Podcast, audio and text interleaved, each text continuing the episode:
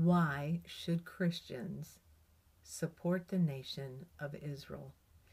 It is a legitimate question, and I think it's one that I want to talk a little bit about today. Hi, my name is Leanne Friesman, and this is Restoring Word. I've had the opportunity to teach Bible for almost 30 years, and over and over again, that question comes up. Well, first and foremost, in the book of Zechariah, chapter 2, the Bible tells us that Israel is the apple of God's eye, that He is continuously watching over His most holy place, the land of Israel.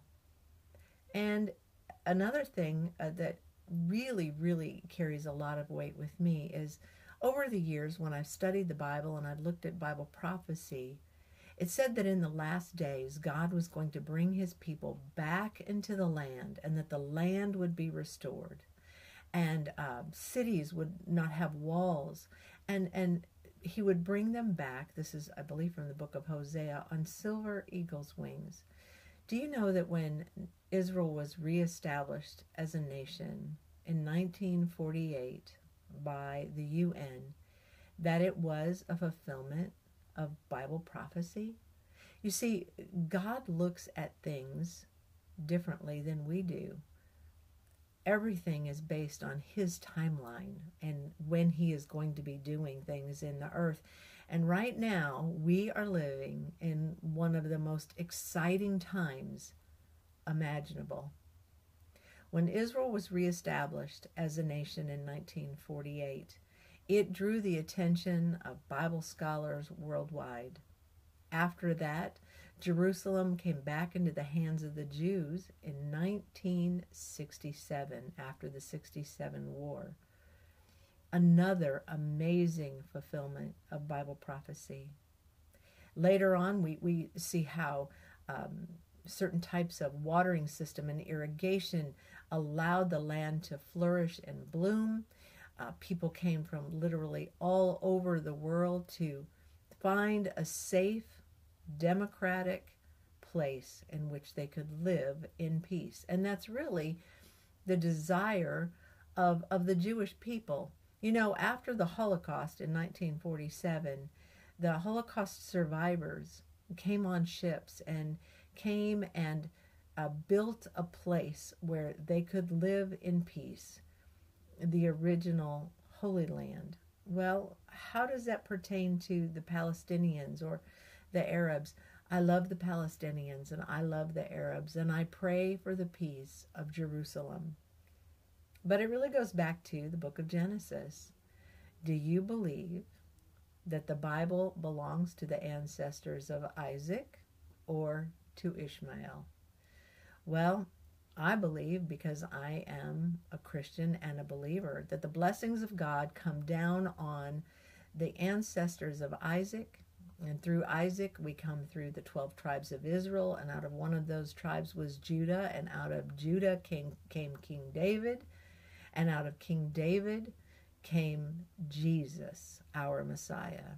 I love to study how Jesus fulfilled all of the feasts in the Old Testament. In fact, I'll be honest with you, I there was a lot of things I kind of intellectually questioned, um, and I questioned things I think by nature.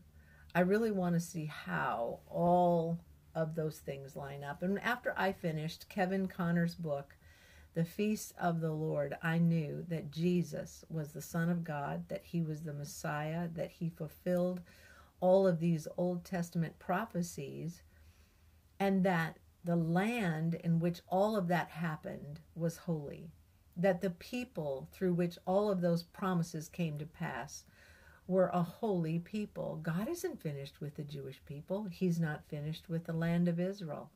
In fact, this really is one of the most exciting times to be alive. This Bible comes alive when you begin to look at the news and how he is moving today. Now, does that mean that I agree with every single decision that the Israeli government makes? No, but I don't agree with every decision that the United States government makes either. That's the beauty of Israel. It is a democracy. And as an American, I believe in freedom of speech. I believe in freedom of religion. I believe that my rights are given to me by God. And so, as a democracy, I want to support those democracies, especially one of the most important democracies and allies that America has. Go through and begin to study those prophecies. See how um, God said things were going to happen in His Word and how they have. Study how there's signs in the land that point to the importance and the significance of Israel, and how now all of those signs are coming to pass. I support Israel because I support God's plan. And I love the Jewish people. And I believe God has a significant plan for the Jewish people in this day and hour. We're going to be doing a virtual tour to Israel, and I hope you will join.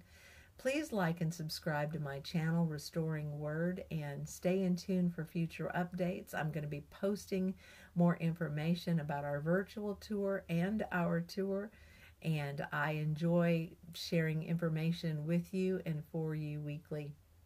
Thank you for listening and have a great day.